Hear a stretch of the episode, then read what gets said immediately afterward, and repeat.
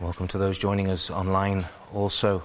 We have some announcements before we commence public worship. The Trinitarian Bible Society's quarterly record has uh, come out, at least we've received it now.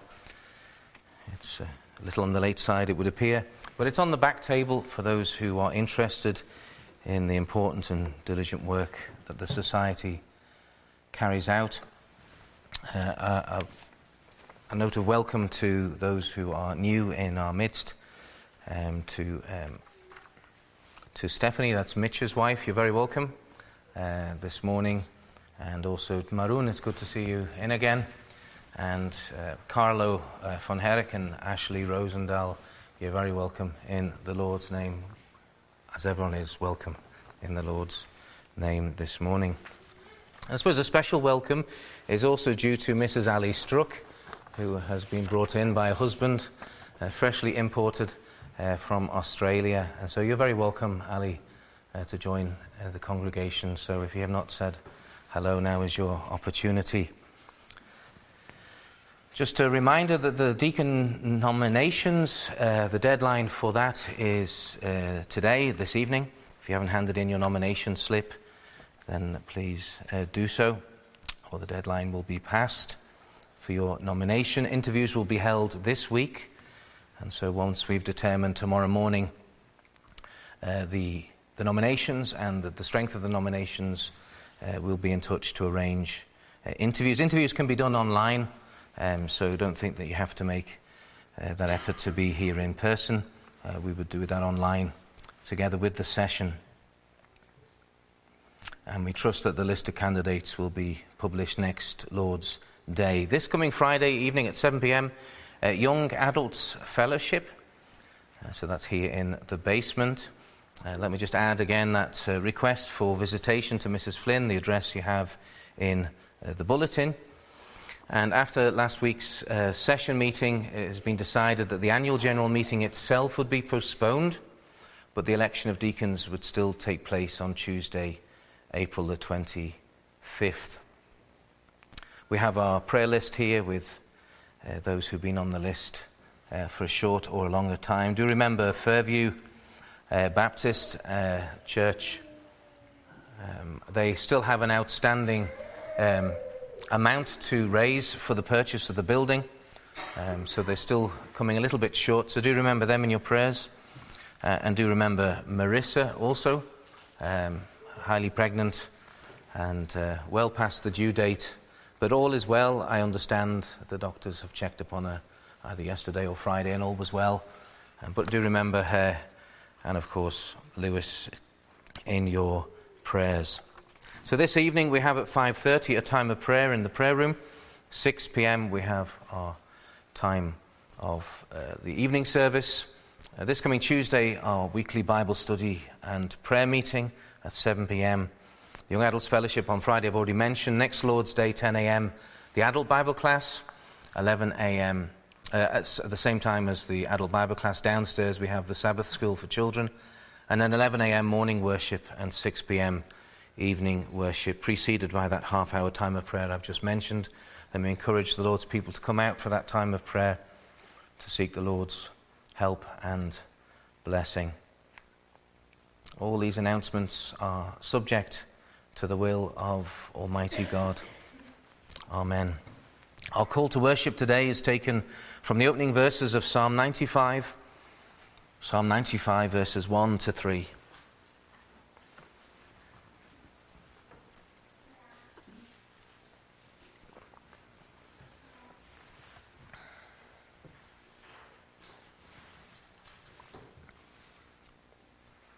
Psalm 95, verses 1 to 3. May it please the Lord to draw us all into a right and true worship of Himself through the, the going forth of His word. Psalm 95, verse 1. O come, let us sing unto the Lord. Let us make a joyful noise to the rock of our salvation. Let us come before His presence with thanksgiving and make a joyful noise unto him with psalms. For the Lord is a great God and a great King above all gods. Amen. so uh, let's take up our Uh, songbooks, if you go to the very back, we have a collection of Psalms to Psalm 23. Psalm 23. Uh, the Lord's my shepherd, I'll not want. He makes me down to lie in pastures green. He leadeth me the quiet waters by. Let's stand to sing all five verses of Psalm 23a, please.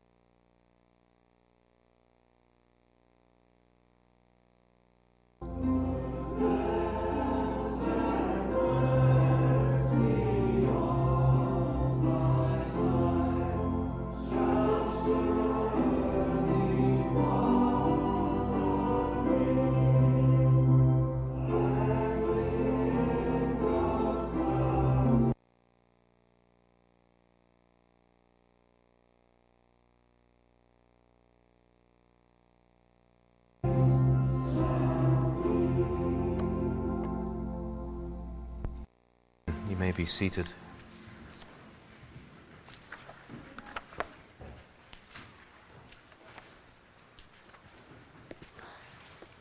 Let us please still our hearts together. Let us approach the Lord in prayer, coming before Him.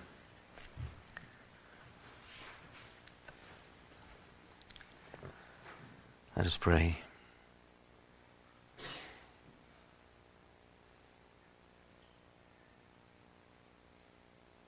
Almighty and merciful God, Thou eternal Lord, Thou who hast created us, Thou who sustainest our every moment, Thou art the author of life, the giver of life, the sustainer of life. Lord, we art Thine. Thou hast made us, we belong to Thee. Lord, and how glorious it is to know that the one true and living God, in a world full of false gods, that the one true and living God is merciful, is kind, shows goodness to all, even those that are in rebellion against him. And Lord, we do give thee thanks that the one true and living God is a gracious God, shows that uh, that favor towards those who are so undeserving of it. that we may come before Thee, O God, and that we may confess our sins, that we may look unto the Saviour whom Thou hast given, Lord, and that we may be saved. We shall be saved when we call upon the name of the Lord. And we pray, O Lord, that even today, Thou wouldst have mercy upon all that are gathered into Thy house that thou would enable us, O God, to worship thee as we ought. And those who are unable because of sin, we pray, O Lord, for mercy and for the work of thy Spirit to convict of sin. Would thou do so, O Lord, cause souls and consciences to be awakened uh, to their need of being at peace with God, God's way, through God's given, uh, Redeemer, even unto us this morning. And so we pray, O Lord, as we come into thy presence, those that may call upon the name of Christ, that thou would forgive our sins, and that thou would have mercy upon those who are still outside of Christ, outside of peace. Lord, have mercy upon them. We thank thee, Lord, as thy word declares that we may cast all our cares upon thee knowing that thou carest for us. That gives us that encouragement, O God, that we will not be rejected, that we will not be despised, that we may come with our weaknesses and our needs uh, to a good and merciful God. And so we do this morning uh, call upon Thee for that help that we all need, whether it be physical help, mental, emotional, spiritual financial. Lord, that thou would help us to abide, to remain, to stand until it please thee to answer our many prayers. And Lord, thou knowest all our needs. There are many needs that will not be spoken or prayed for from the pulpit. But we thank thee, Lord, that thou knowest all things and that thou desirest to hear our prayers that we are so encouraged so often in thy word to call upon thee. And we call upon thee this morning and pray for help to be given to many. Remember, O Lord, uh, Lewis and Marissa and the baby, Lord, well overdue. And we pray, O Lord, that thou would protect mother and child, bring the baby soon and safely into this world. We pray for all those who are expectant at this moment. remember Yvonne. remember Ashley. remember others also, O Lord, who are expecting a child. We thank Thee, Lord, for that blessing granted. We thank Thee, Lord, for a new generation and a new generation that by Thy grace will walk with the Lord.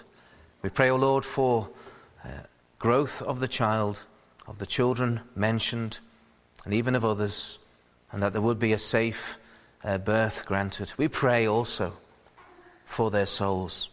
We pray for the souls of the unborn and of the children uh, of the congregation, young and old. We pray, O Lord, that Thou would be pleased to open their hearts to the word of Christ, that Thou would cause them to look unto Jesus, that He would be to them the author and the finisher of their faith. That, Lord, Thou would deliver them from wrath and grant them peace and love and comfort and joy in the Holy Ghost. Will thou have mercy, O Lord? We'll remember all our loved ones, those whom we have prayed for for many years. Remember Janet's husband, Ernie. We pray, O Lord, for thee to deliver him from sin and unbelief. Remember also uh, Albert Kinloch. Lord, will thou remember him? And his soul, would thou be pleased to work that faith in him, to give him that gift of faith that only thou canst give. And Lord, we know that with man uh, such things are impossible. With thee, all things are possible.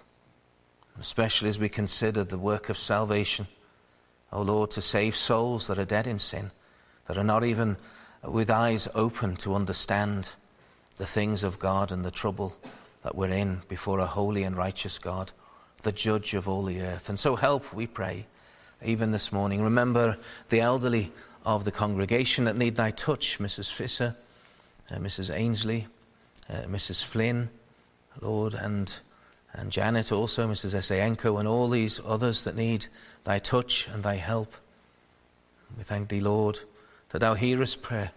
Lord, we may not know that healing of the body in this life, especially at, at a high uh, age, but we do pray, O oh Lord, that we may know that all those we've prayed for and others may know the comfort of God in their soul as He is pleased to bring them through that last valley before He brings them through the waters of the Jordan, as it were, through death, and to be brought to be with themselves. Remember our, our, our, our beloved brethren and sisters in Fairview and their need of finding that last uh, amount of money to complete the purchase. Lord, wilt thou uh, provide all their needs, that they would, O oh Lord, be able to enter in uh, to their new building up there in the uh, northwest, or just about the northwest. We pray, O oh Lord, uh, and give thee thanks that the old building has been sold. But we pray, O oh Lord, that they need this, uh, this last push, financial push, as it were. Provide that, we pray, and continue to bless uh, thy people there.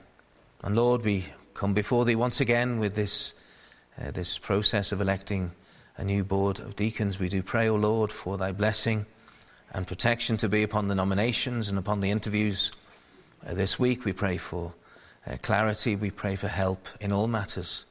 That we would know, that everyone would know, whether, whether nominating uh, names, whether interviewing, whether drawing up the list of candidates and coming to the final vote in a few weeks' time, Lord, that we may know personally the work of the Spirit and the direction of Him.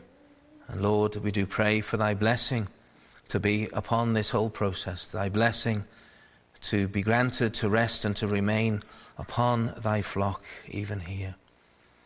And so, Lord, we pray also, and we must not miss uh, that which we've been commanded to do, to pray for all of those in power. We pray, O oh Lord, those that rule this nation, those who've been ordained of God to rule society, secular society. We pray for all those, Lord, whether it is on that, that ceremonial basis of, of King Charles III, even to the prime minister, his prime minister there in Ottawa, Lord, and throughout the, the provinces and the various um, leaders of the various provinces and local leadership also, even the mayor here.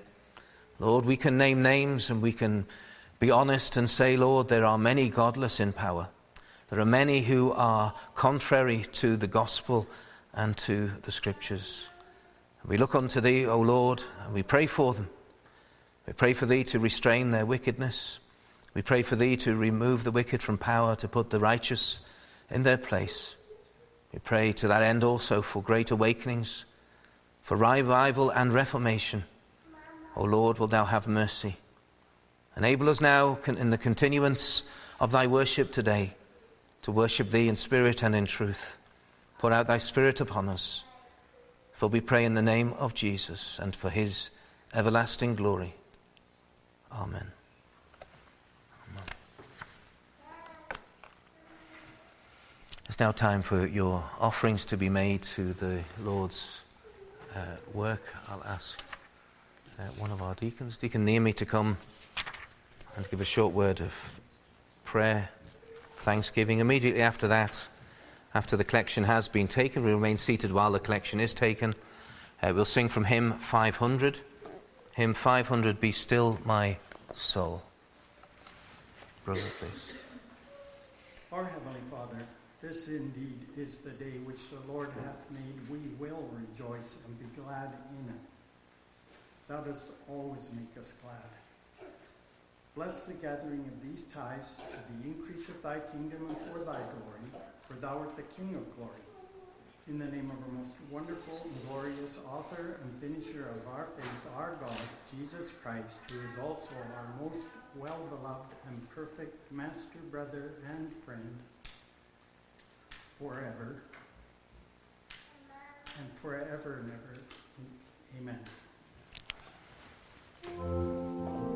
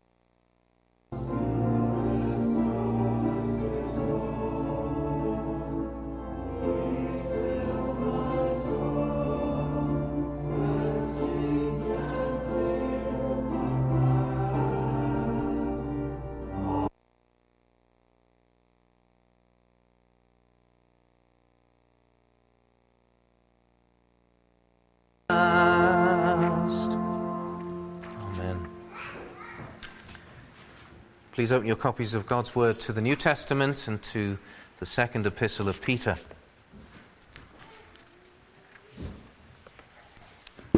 Second epistle of Peter, and the first chapter, please.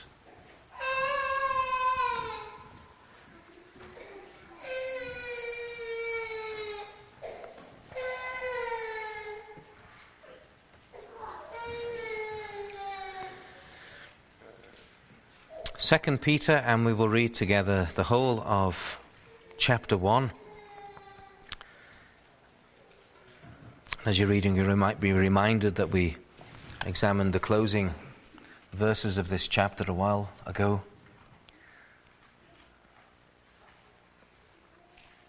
But we're not re examining them. Second Peter chapter 1. And hear with a, a godly and upright fear in your heart the word of God. 2 Peter chapter 1, reading from verse 1. Simon Peter, a servant and an apostle of Jesus Christ, to them that have obtained like precious faith with us through the righteousness of God and our Saviour Jesus Christ Grace and peace be multiplied unto you through the knowledge of God and of Jesus our Lord, according as his divine power hath given unto us all things that pertain unto life and godliness, through the knowledge of him that hath called us to glory and virtue, whereby are given unto us exceeding great and precious promises, that by these you might be partakers of the divine nature, having escaped the corruption that is in the world through lust. And beside this, giving all diligence, add to your faith virtue, and to virtue, knowledge, and to knowledge, temperance, and to temperance, patience, and to patience, godliness, and to godliness, brotherly kindness, and to brotherly kindness, charity. For if these things be in you and abound, or in abundance, they make you that ye shall neither be barren nor unfruitful in the knowledge of our Lord Jesus Christ. But he that lacketh these things is blind and cannot see afar off, and hath forgotten that he was purged from his old sins. Wherefore, the rather, brethren, give diligence to make your calling and election sure. For if ye do these things, ye shall never fall.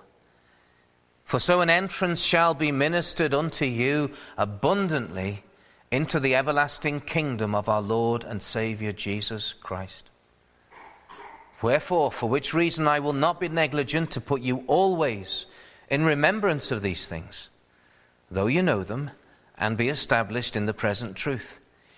Yea, I think it meet, suitable, as long as I am in this tabernacle, to stir you up by putting you in remembrance, knowing that shortly I must put off this my tabernacle, even as our Lord Jesus Christ hath showed me. Moreover, I will endeavor that ye may be able after my decease to have these things always in remembrance. For we have not followed cunningly devised fables when we made known unto you the power and the coming of our Lord Jesus Christ, but were eyewitnesses of his majesty. For he received from God the Father honor and glory when there came such a voice to him from the excellent glory This is my beloved Son, in whom I am well pleased. And this voice which came from heaven we heard when we were with him in the holy mount. We have also a more sure word of prophecy, whereunto you do well that you take heed, as unto a light that shineth in a dark place until the day dawn and the day star arise in your hearts. Knowing this first, that no prophecy of the Scriptures is of any private interpretation. For the prophecy came not in old time by the will of man, but holy men of God spake as they were moved by the Holy Ghost. Amen. And may it please the Lord to bless to us all the public reading of his word. It is with the Lord's uh, gracious help this morning that we hope to examine uh, a number of verses very briefly uh, from verse 5 up to verse 10, maybe including 13 in a way. But he does focus and revolve around verse 10. Verse 10. So we'll just read verse 10 again together. Wherefore, the rather, brethren, give diligence to make your calling and election sure. For if ye do these things, ye shall never fall. Amen. Let's briefly call upon the Lord in prayer before we come to the preaching of his word. Our merciful and loving God, we give thee thanks that we have heard thy voice speaking to us from the Scriptures. Thank thee, Lord, that the Scriptures are true, are a true record of thy goodness and thy greatness. They're a true record, O Lord, of our own sin. They are a true record of the mercy of God to be found in the gospel, a true record of the only Redeemer given to the elect. Lord, we do pray that thou wilt help us this morning, that thou would enable us, O Lord, to hear thy word, that it would not go in one ear and out the other. But we know, may know the blessing of God the Holy Ghost even in this time of preaching. That thy word, O Lord, would be planted in our hearts. That, Lord, thou, thou will prove the great power that thou hast in the soul of a sinner. Lord, open eyes, renew wills, cause even today as sinners to embrace Jesus Christ. And Lord, hear us, we pray, and pour out thy Spirit both on preacher and hearer alike this morning. We need him. We need thee, O God, for Christ's sake and his glory. Amen.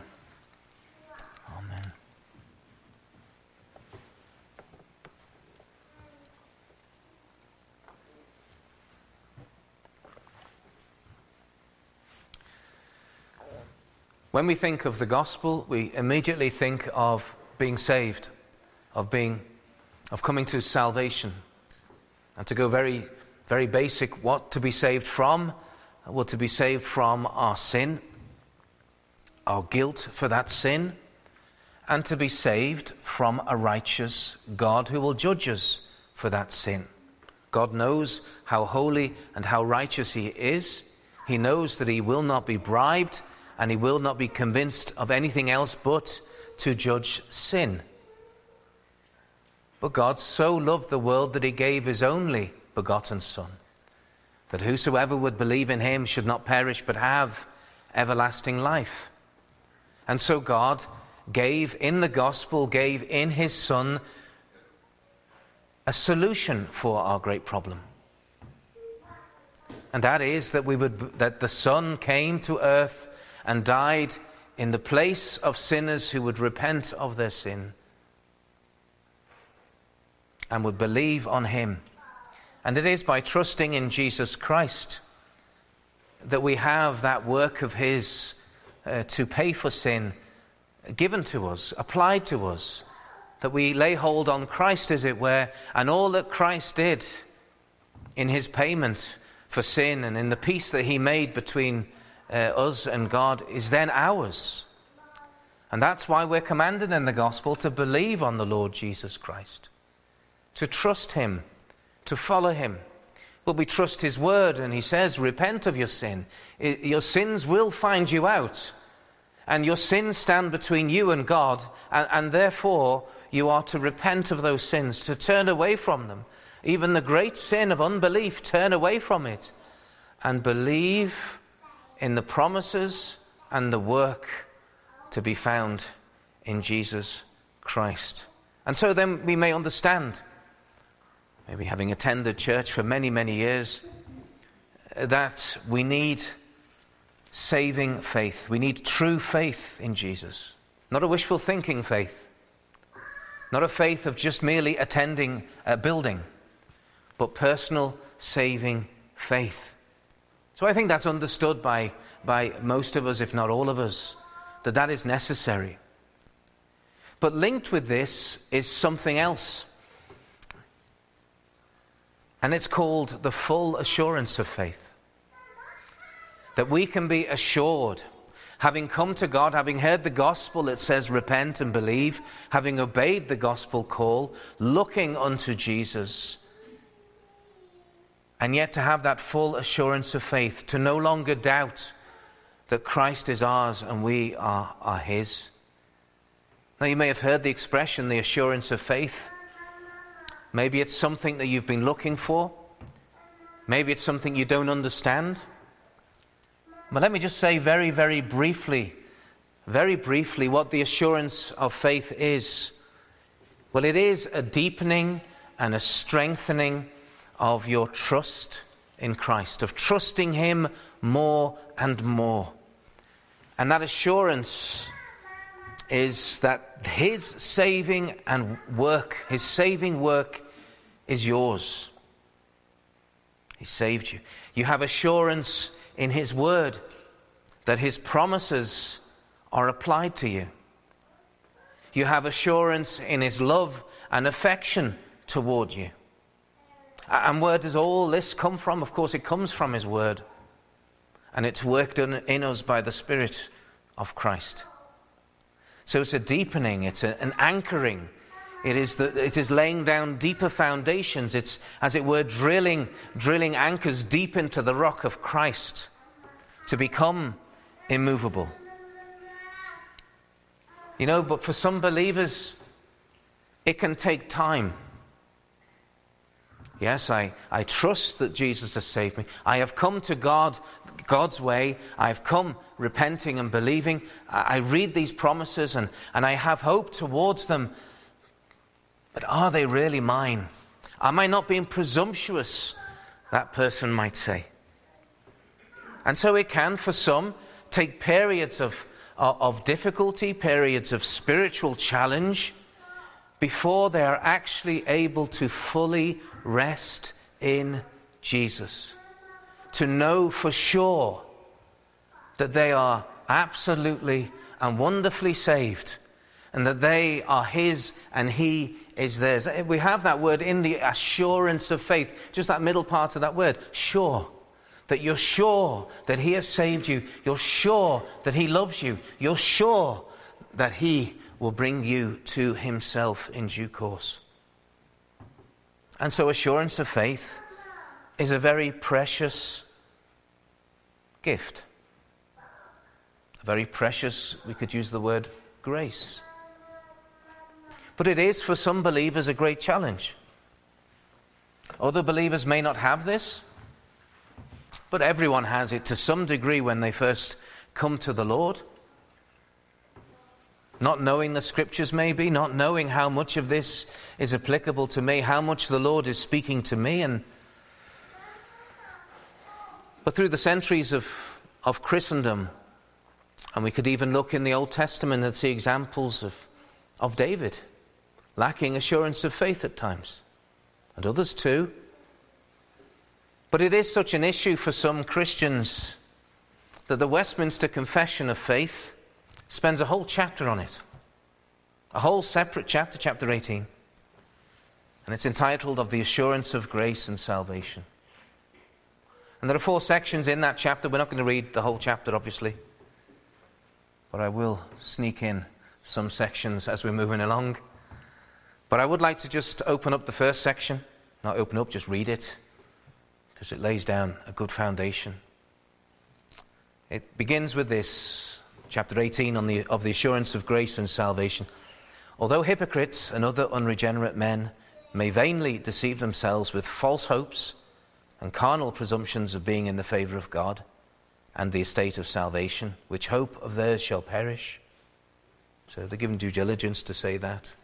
Now we come to this. Yet such as truly believe in the Lord Jesus and love him in sincerity, endeavoring to walk in all good conscience before him, may in this life be certainly assured that they are in the state of grace and may rejoice in the hope of the glory of God, which hope shall never make them ashamed.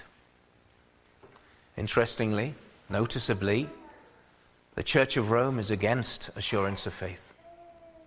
It's against assurance of faith. It calls such assurance of faith presumption. You presume too much.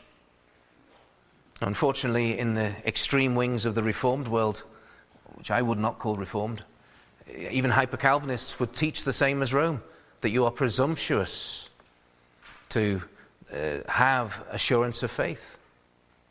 But it is a biblical doctrine. It's biblically taught, it's biblically commanded that we would give diligence to make your calling and election sure, to have that assurance. I have a few suspicions on why they preach against this biblical doctrine, but we'll leave that to one side this morning. But true and scriptural assurance of faith that God has saved you, that God loves you, and that God will bring you to Himself can and is to be obtained. Not because you wish it to be so, not because you feel it to be so, but because the Holy Spirit is working it in your heart, in your soul. In your soul. Not in the body, but in the soul. So, in spite of the emotions, the lack thereof, or the abundance thereof, it's something that the Holy Ghost works. It is, therefore, as mentioned, it's a grace of God, an undeserved gift, a divine gift that God gives. And so uh, it is still an issue, and therefore we must preach the full counsel of God, which includes obtaining assurance of faith, which is the title of the sermon this morning. Obtaining assurance of faith. And we have a number of points, some quite short, as we examine verse 10. Uh, we read, firstly, the wherefore. That's the first point. The wherefore. The wherefore. Verse 9 declares, when we're considering the wherefore, at the beginning of verse 10, we go back to verse 9, it says, But he that lacketh these things. So there are things that are lacking, and therefore you will lack in assurance. But he that lacketh these things is blind and cannot see afar off, and hath forgotten that he was purged from his old sins. Now then, the question is, what things? That's a perfectly good answer. What things, uh, uh as we have written here, can one lack, and what things are we to have when it regards assurance of faith, being sure that your sins are forgiven you and that you truly believe in Jesus, that He truly loves you? What, what, what things? Do you see, these are not light matters, these are not extras. These are fundamental things of the Christian faith, of the work of God. Well, we have to go back to verse 5. And again in verse 5, we're, we're, we're, commanded to be diligent, and we'll look at that command in verse 10, where it says, Give diligence. Again, we're, we're told here in verse 5, beside this, giving all diligence, add to your faith. You're trusting in Jesus. You're believing His word. You're believing His warnings and His promises. You trust them, and therefore you do what He says you to do with them to repent of your sins and to follow Him. Obedient faith. But then we get this list. We get this list that we're to add to faith virtue. You might wonder what is virtue? What do we understand virtue? Virtue is excellence of character. And that is as determined by the scriptures, of course. So, scriptural virtue, excellence of character. And we're to add, so we have faith, then we're to have a scriptural character, and we're to add to that scriptural excellence of character, uh, we're to add knowledge. And what is that knowledge? It's not merely a collection of facts. It's not just the list of books you've read. But it is this, most importantly, this a personal understanding of God, of Christ, the way of love, the way of holiness, the way of salvation. Something that's, that's understood, something that is experienced and known. So, faith, virtue, see how you're, you're reading it left to right. So, faith, virtue, knowledge, and then temperance. And what is temperance then? It means a complete control. That you are in control of your faculties, you're in control of your emotions, you're in control of your actions, your sorry, your, your mouth. This temperance means self-control in all areas of life. Faith, virtue, knowledge, temperance, patience. And this patience is not merely the word that means long suffering, but is the word that means patient endurance, spiritual stamina, that in difficulties that we're enabled to remain in them. We're not to remain in them because we're masochists and we think we're holier when we remain in difficulties. But while the Lord brings us into these difficulties, and for as long as He keeps us in those difficulties, we will endure because we're not relying upon the strength of the arm, but we're looking unto Jesus, that we are desiring the strength that He gives His people. I can do all things through Christ, which strengtheneth me. So that is what that patience is patient endurance. So that's there. That is, again, clearly of God. Then godliness. Godliness. Is that linked with virtue? Yes. But it's specifically named here because what is that?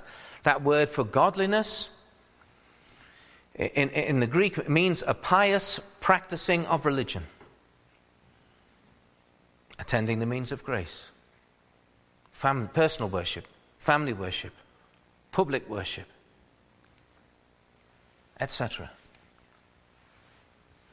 And that's an important thing. You hear people say in the broader evangelical world, uh, talking down what religion is. Oh, yeah, we don't believe in religion. God hates religion. That's not even in the scriptures.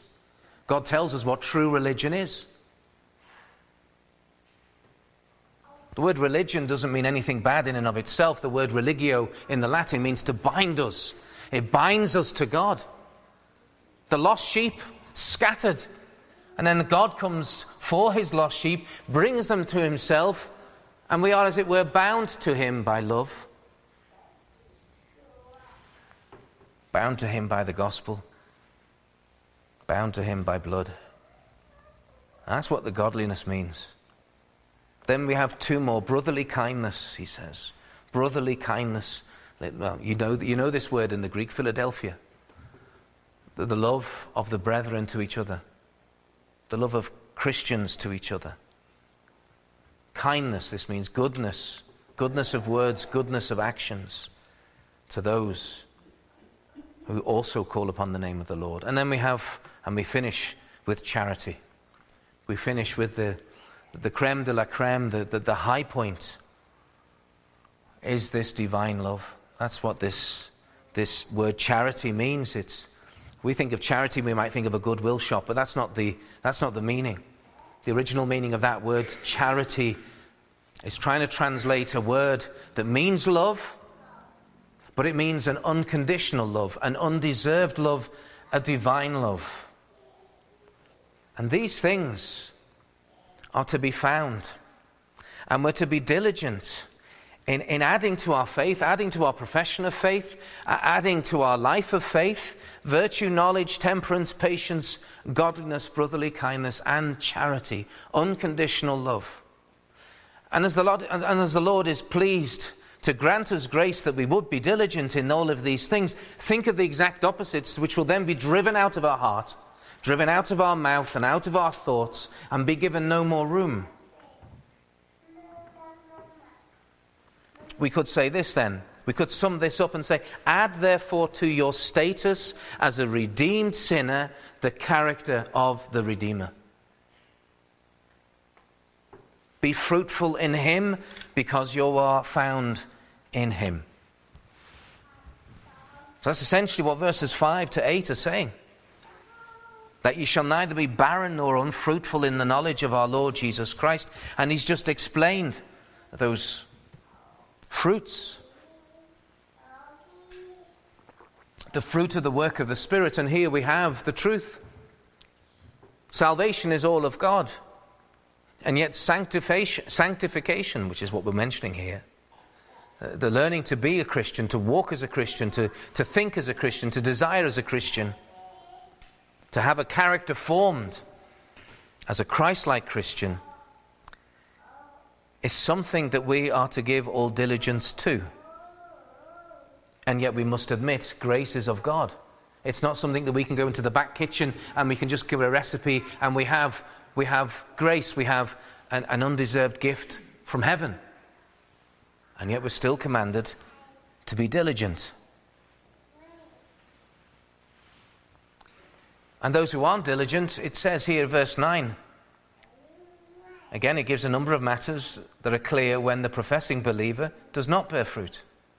But he that lacketh these things is blind and cannot see afar off, short sighted, and hath forgotten that he was purged from his sins. Of course, he's not talking physical blindness or physical myopia or physical forgetfulness, it's talking of spiritual matters.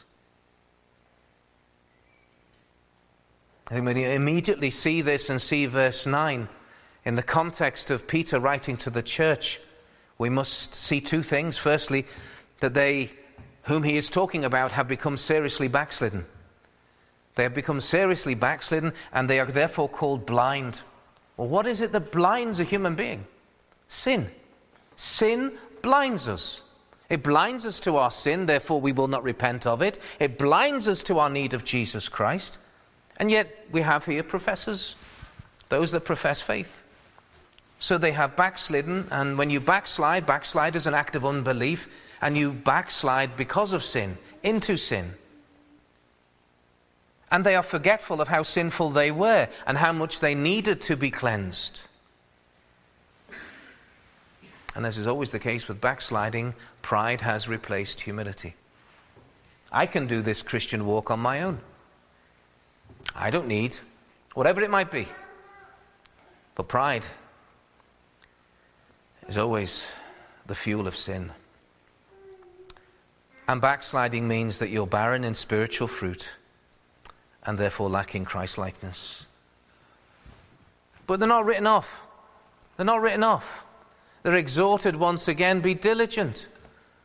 The Apostle Peter does not write off those, those believers who are, if they're going to be honest with themselves, see very little, if anything, of this.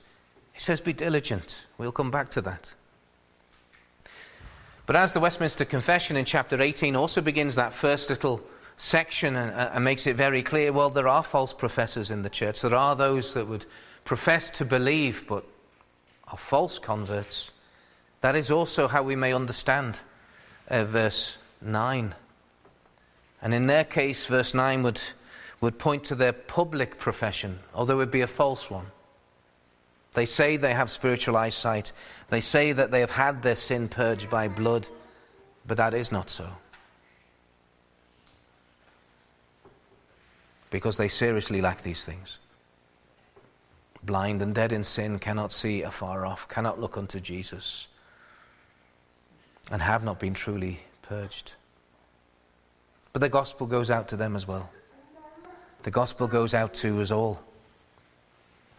So we've seen the wherefore. Wherefore, for which reason? The rather, brethren, give diligence to make your calling and election sure. But secondly, we see the brethren together because the exhortation is made to all Christians alike. He speaks brethren. He's speaking to all those that come into the church the saved, the unsaved, the backslidden, the false saved. He's speaking to them all. And he's speaking to all Christians alike apostle, in his case, simple believers in our case. He's speaking to them all, and he calls his fellow Christian brethren.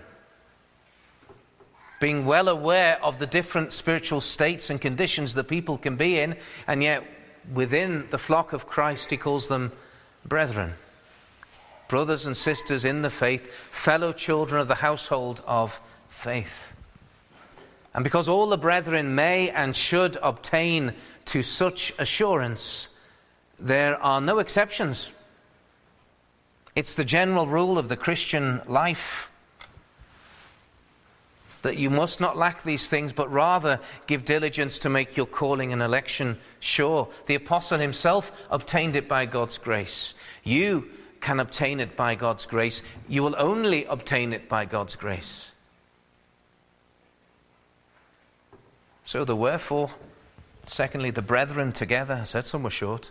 Thirdly, the better way. The better way that he exhorts us to. He says, Wherefore, the rather brethren. The rather.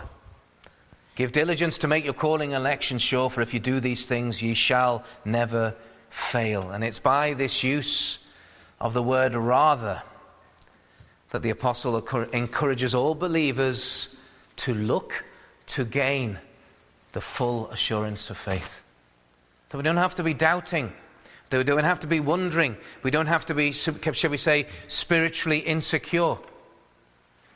By lacking these things, the Apostle Peter says, Be diligent to obtain them. Be diligent. And that word, the rather, we could maybe translate it as more willingly. More willingly. Therefore, more willingly, brethren, give diligence. Be more willing than you have been to obtain the assurance that the Lord would have you have. And why would you why are you to be more willing? Why are you, as it were, to, to, to now stop slumbering in fruitlessness and be diligent? Well, for comfort's sake, for a start, and that's at the very heart of the assurance of faith, that you yourself are personally comforted in knowing deep in your soul that you have been saved from your sins, that the, that, that, that the devil is no longer the ruler of your life, that you've been removed from his kingdom and brought into the everlasting kingdom of Jesus Christ, that you have him as your king, you have peace with God, and you have a home in heaven. So that gives great comfort that you may know that, that you may be assured that you are personally saved, but also for faith's sake. For faith's sake that you have learned to trust more and more the sweet gospel promises of God that are fulfilled in Christ. More and more. That you can trust not only are those promises there, not only are those promises towards those that trust in Christ, but those promises are made to me. The personal promises made to me. God has said so, it is so. And so, for, for comfort, yes, but for the strengthening and the increase of faith, that you trust Him more, that you'll take His hand, as it were, and go wherever He leads you. So, the wherefore, the brethren together, the better way that He is exhorting. And now we come to the heart of what He says the due diligence. The due diligence, the necessary diligence that is to be given. Wherefore, the rather, brethren, give diligence to make your calling and election sure. He speaks of two things then. He speaks of the calling and he speaks of, of election. And is he sort of going into more theological matters here? Yes. Absolutely. Theology is the knowledge of God, knowing what God's saying, knowing what He's saying to me. We are all to be theologians. They might consider theology to be a dry thing, and it can be, but it doesn't have to be. When you realize that this theology is showing me who this Lord Jesus Christ is, showing me the way of salvation and all that He has done uh, to, to, to save my soul. And here I am today, having been created by Christ and being given life today by Christ, to be brought under the preaching of the gospel, the good news. So, first, let's look at this calling. It is the call unto Christ. The calling that you hear under the preaching of the gospel. You're hearing the calling today.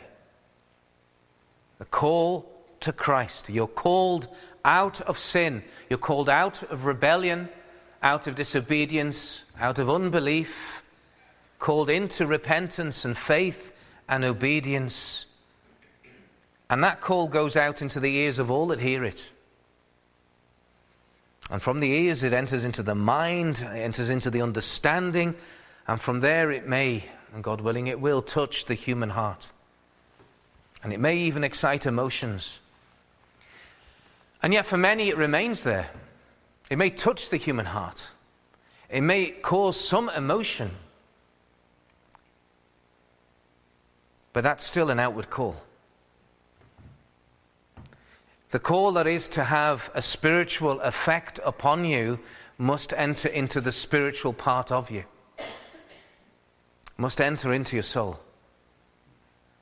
And when that word of Christ enters into the soul, and it's only God that puts it in, how often you've listened to the preaching, how often you, you, how many years and decades you've been coming to church. It's only when the Holy Spirit takes that word and puts it in and plants it as a seed within the heart and the soul of the sinner that there is an effect. It has an effect. A seed must enter into the ground. If you know anything about seeds,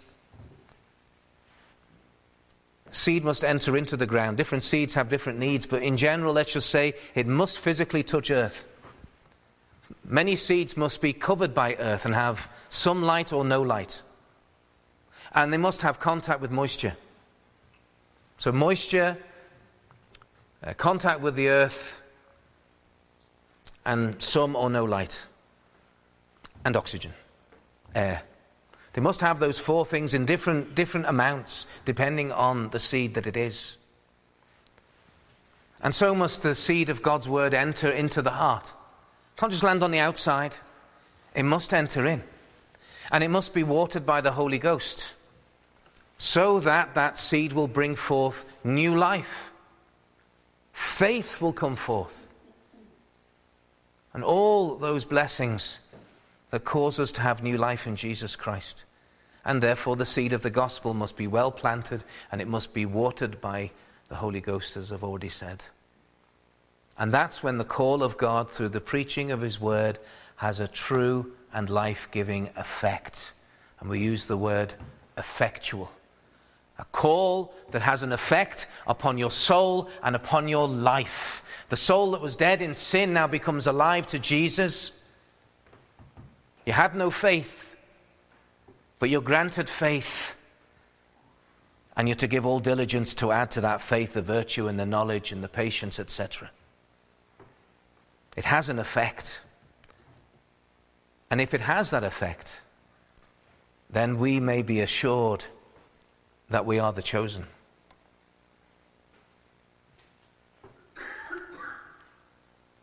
So we have a call that goes out. And when that has an effect, we can understand ourselves to be the chosen.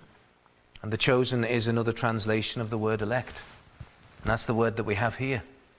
To make your calling and your election sure. Calling and election, calling and choosing. And what do we understand then?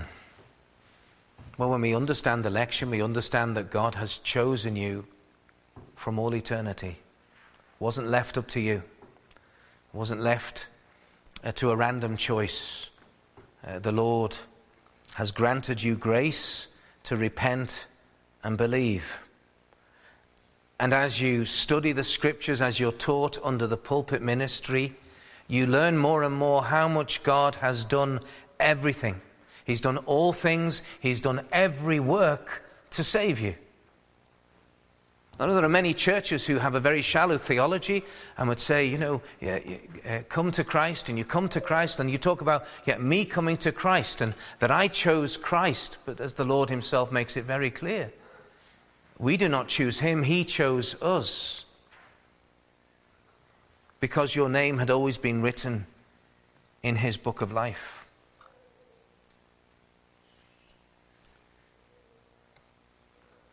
You make your calling sure, and it proves your election, is all I'm trying to say. Now, I, I, need, I need to say this.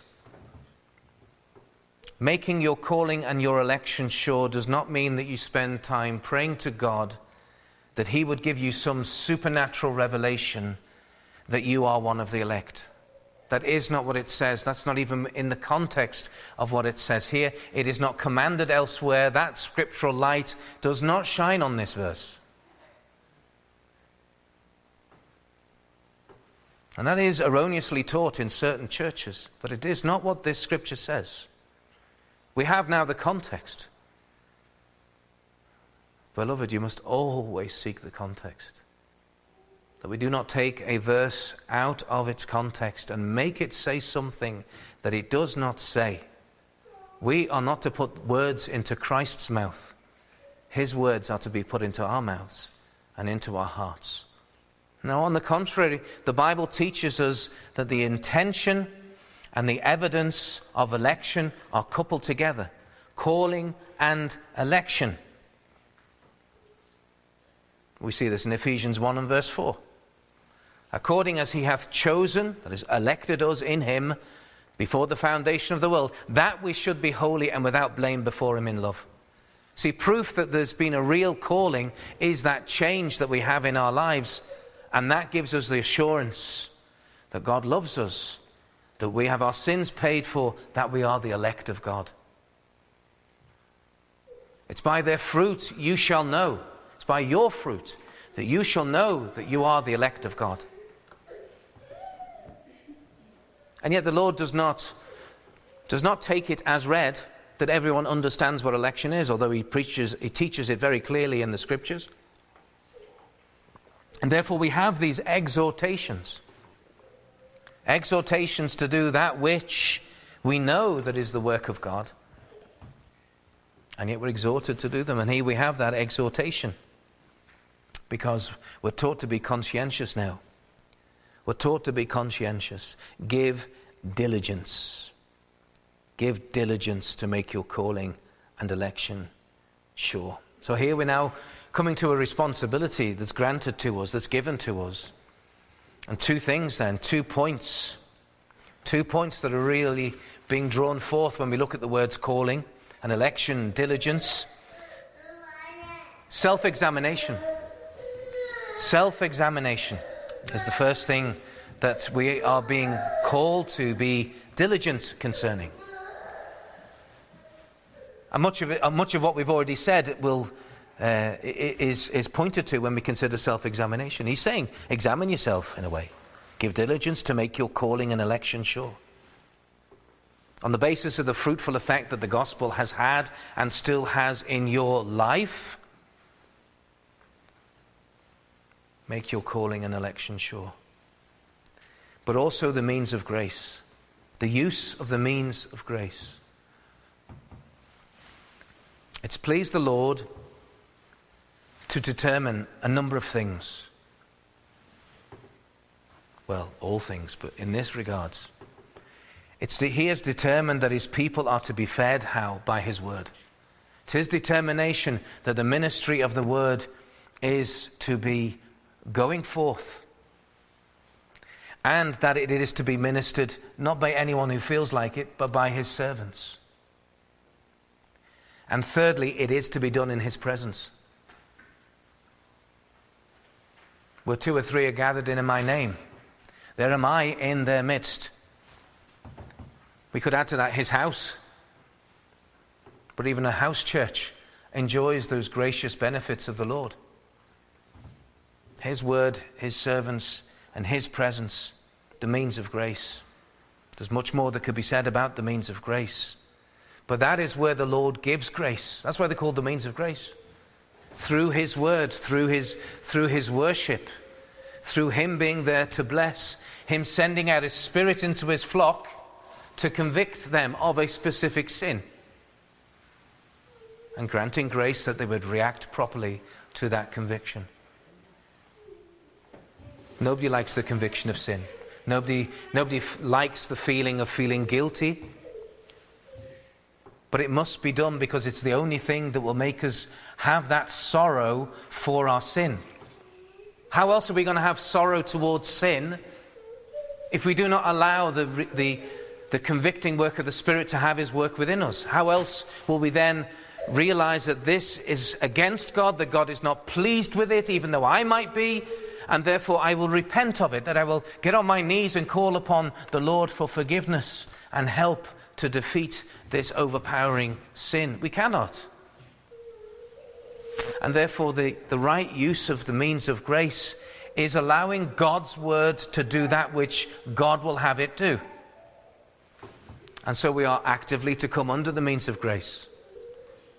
When the word of God is opened, you should give due diligence to be there as much as you're able. And even when you're not able, where there's a will, there's a way. At first glance, might think, well, I, I, I can't get there on Tuesday evening, for example. But I'm sure if you had to be somewhere on Tuesday evening, you would give due diligence to be there. If you really had to be there. It's one example. And then, when under the means of grace, to greedily take it all in. Lord, what, what will thou say to me? And not to be distracted by anything, but to be fed by the Lord Jesus Christ. So that you do not lack anything. But he that lacketh these things is blind and cannot see afar off. You need the light of God's word. You need the light of the Spirit to open up the heart. Again, I'm not talking about an obscure doctrine. I'm talking about the, cure, the, the, the core of Christian faith. So, the wherefore, the brethren together, the better way, the due diligence, the assurance given the assurance given. Wherefore, the rather, brethren, give diligence to make your calling and your election sure. In some ways, I'm.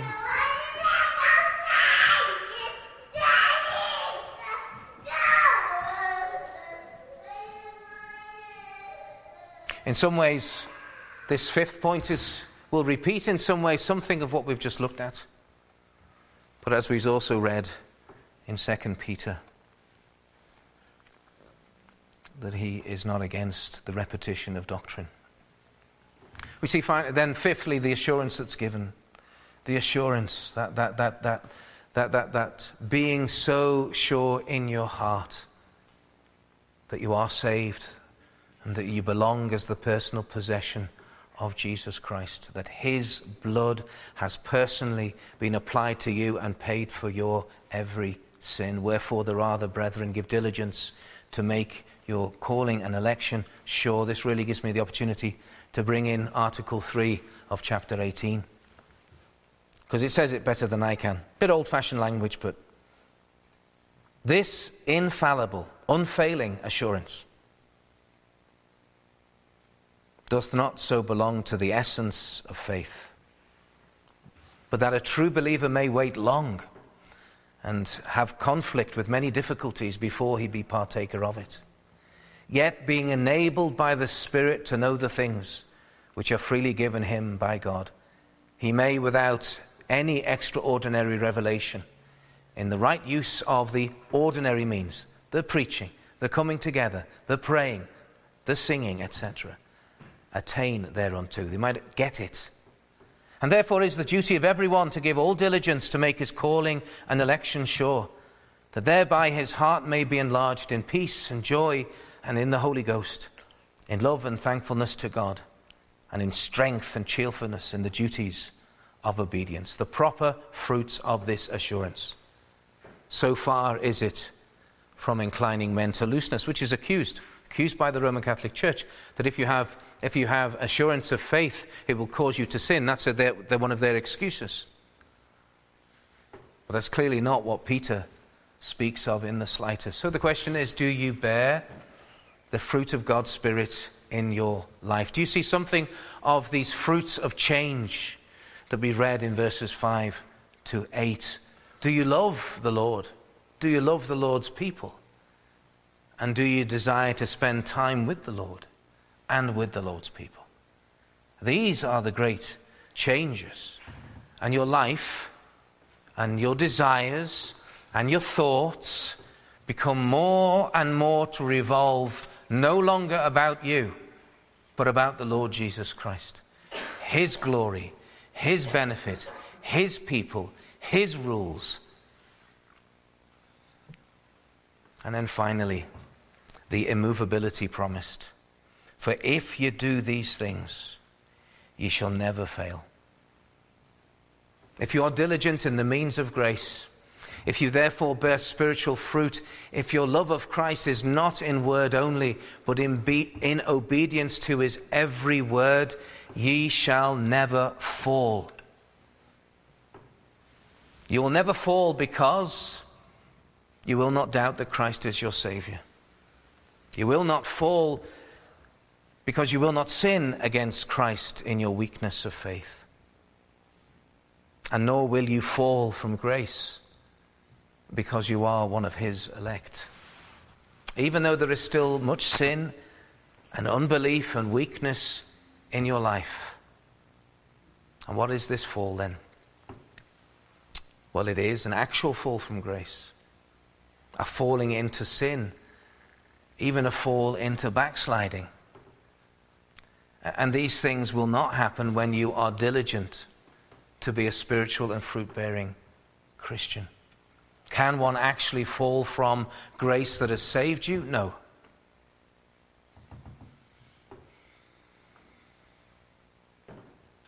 But there can be a, a, falling away, shall we say, from the means of grace. So the religious fanatic, the religious zealot, the religious legalist who does not rest upon the grace of Christ, but is busy building their own religion and fabricating their own assurance, have no assurance, true assurance, have no bedrock. It's based upon what they do and what they think, and it is not based upon the work of the Holy Ghost. But here it's made clear to us all how true assurance of faith is found. It is based upon Christ, it is experienced in Christ and it bears fruit that's only been able to be formed, only possible to be formed through Christ. The world cannot do this, the flesh cannot do it. And so let me, let me speak to the weak Christian. You that struggle with assurance. You're unsure. What are you to do? Well, you are to be humble and repentant. That, that command that we have to repent and believe is, is a daily commandment. If we humble ourselves, if we repent on our knees before God for our weaknesses and our sins and our failings, by doing so, Christ is exalted over you. By being absolutely biblical in all that you think and you do, allowing the Bible to direct your life and to change your life and to change your attitudes, to change your relationships, you are then under the authority of Christ's word. And that's the, that's the relationship that we are to be to the Lord. That we are humbled and He is exalted above us. That we are humbled and we are under the authority of His word. How can we say that he is our king if we rebel against him? And we are to be diligent under the means of grace so that Christ is formed in you. Diligent. Didn't just say you are to attend every meeting, but you're to be diligent under the means of grace and be bold in self examination so that you may be assured that you are to be found in Christ. Rather, it says here, Wherefore the rather, brethren, Give diligence to make your calling and election sure. It's not an option, it's a command. Give diligence to make your calling and election sure. For if you do these things, you shall never fall. May God bless His word to each and every one of you this morning. Let us briefly pray. O Lord, we come unto Thee and we thank Thee for Thy word. We pray for help and grace that we would give due diligence that we would be diligent to make our calling and election sure, that we may know and rest in Jesus Christ, that our faith in Him, our love towards Him, our keeping of His commandments as an expression of that love may be increased within us, may be granted to us for the first time even this morning, that we would be granted even this morning having been blinded by our own sin, eyes to open and to look unto Jesus, that he would even today be the author and the finisher of our faith. Hear thou us in Jesus' name. Amen. Please open your hymn book to hymn 408. Hymn 408. Blessed assurance, Jesus is mine. Oh, what a foretaste of glory divine, heir of salvation, purchase of God, born of his Spirit, washed in his blood. We stand to sing the three verses of hymn 408, Blessed Assurance.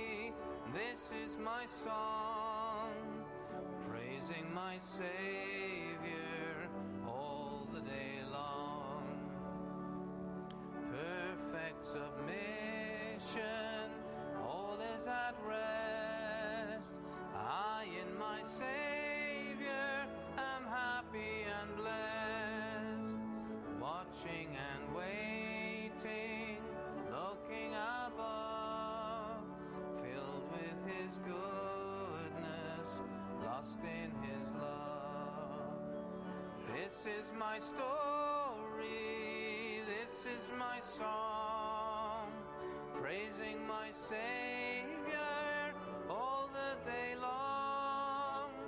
This is my story, this is my song, praising my Savior all the day long. Please remain standing for the benediction. The grace of the Lord Jesus Christ and the love of God and the communion of the Holy Ghost be with you all. Amen.